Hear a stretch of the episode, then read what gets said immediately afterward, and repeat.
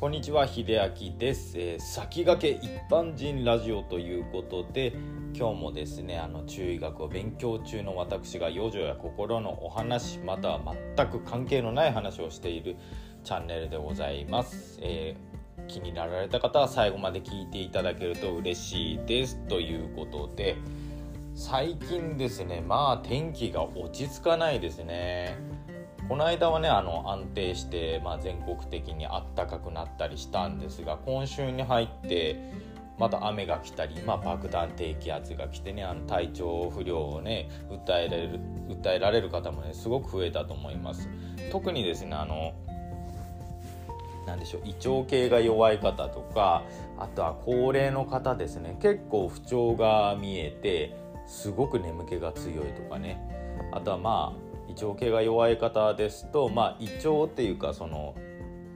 中医学でいう脾っていうところがありまして、まあ、消化に関わるところなんですけども、まあ、ここが弱ってしまうとですね、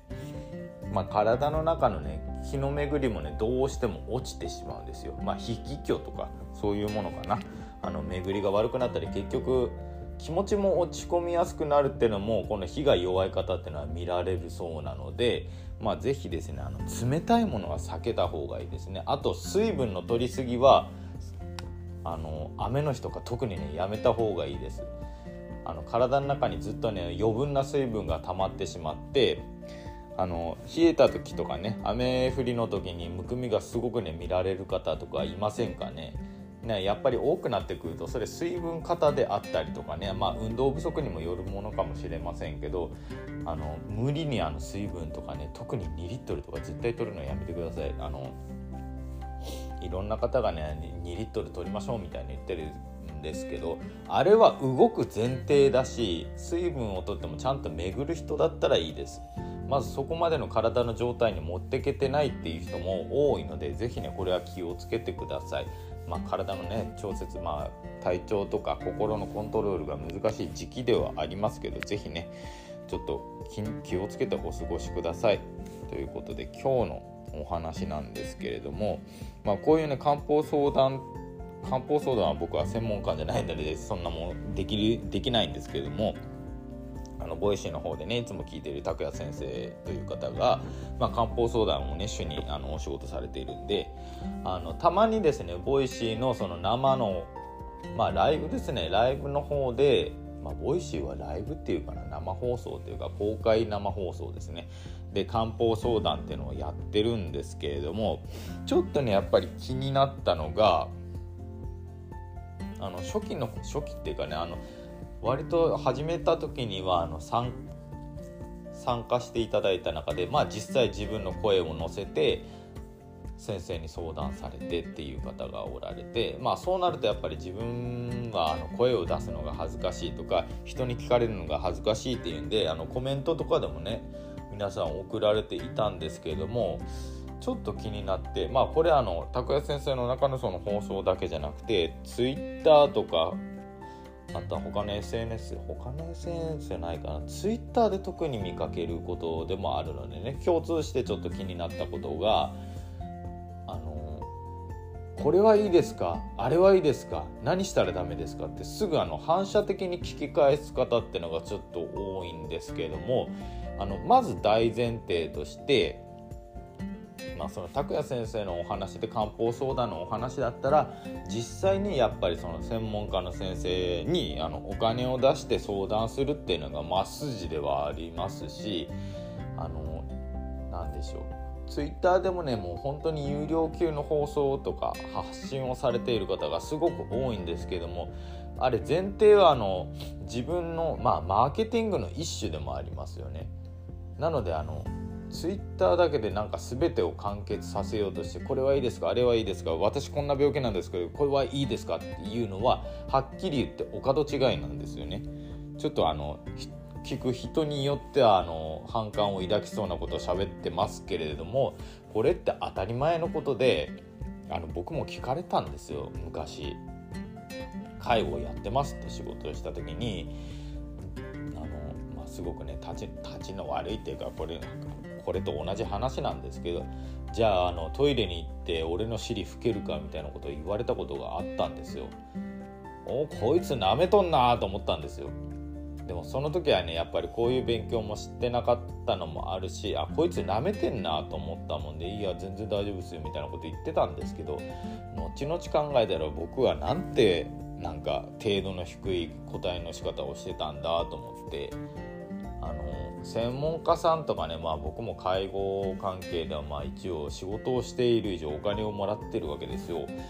お金ももらってやっている仕事に対してあの何でもタダで済ませようとするっていうのはやっぱり良くないしその方に対してすごく失礼だと思うんですよね。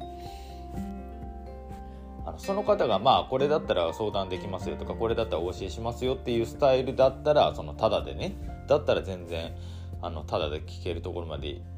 聞いていただいてもいいかとは思うんですけれどもそれよりもっと深く突っ込んだお話とかたまにねあの関係のない話とかまでねこれどうだどうなんですかこれについてどう思いますかみたいなこと言うんですけれどももう自分で調べりゃいいじゃんって思っちゃうんですよ。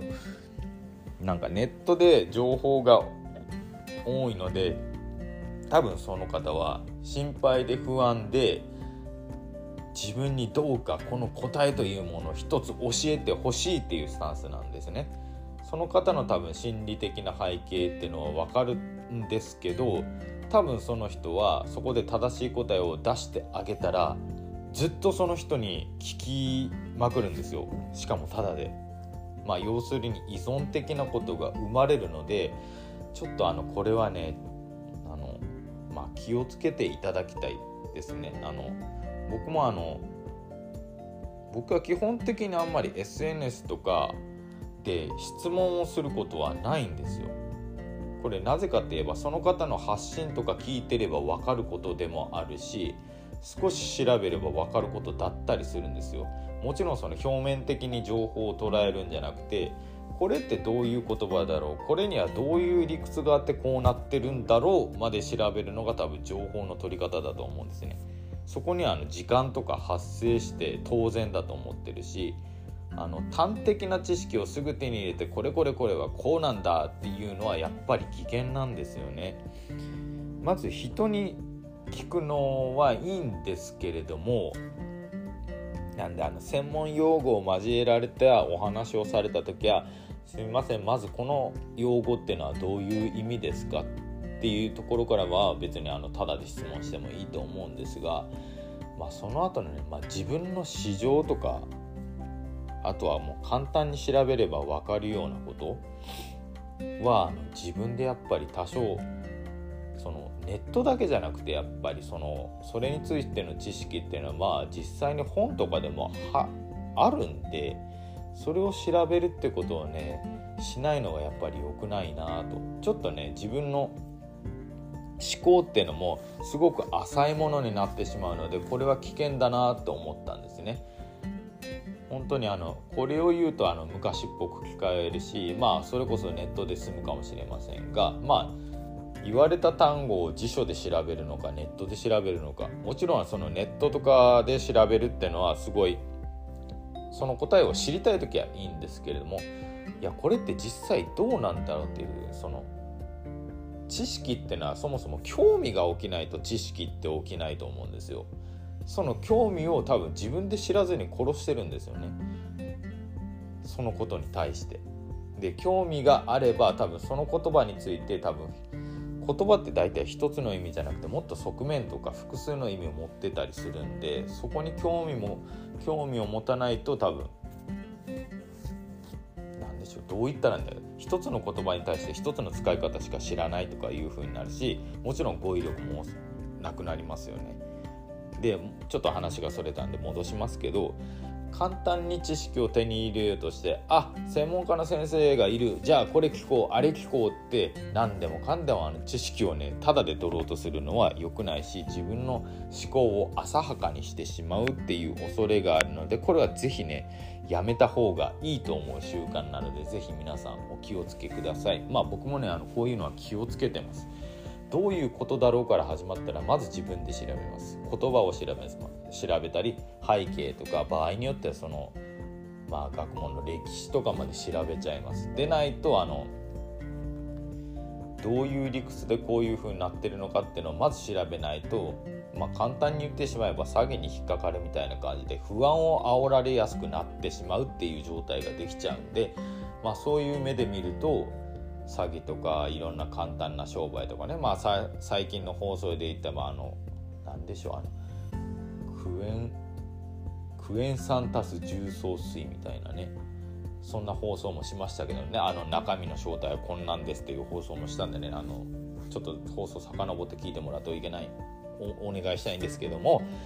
まあ知らないことは全然その知らないことにつけ込んで平気であの煽ってきたり騙そうとしてくる人がいるんで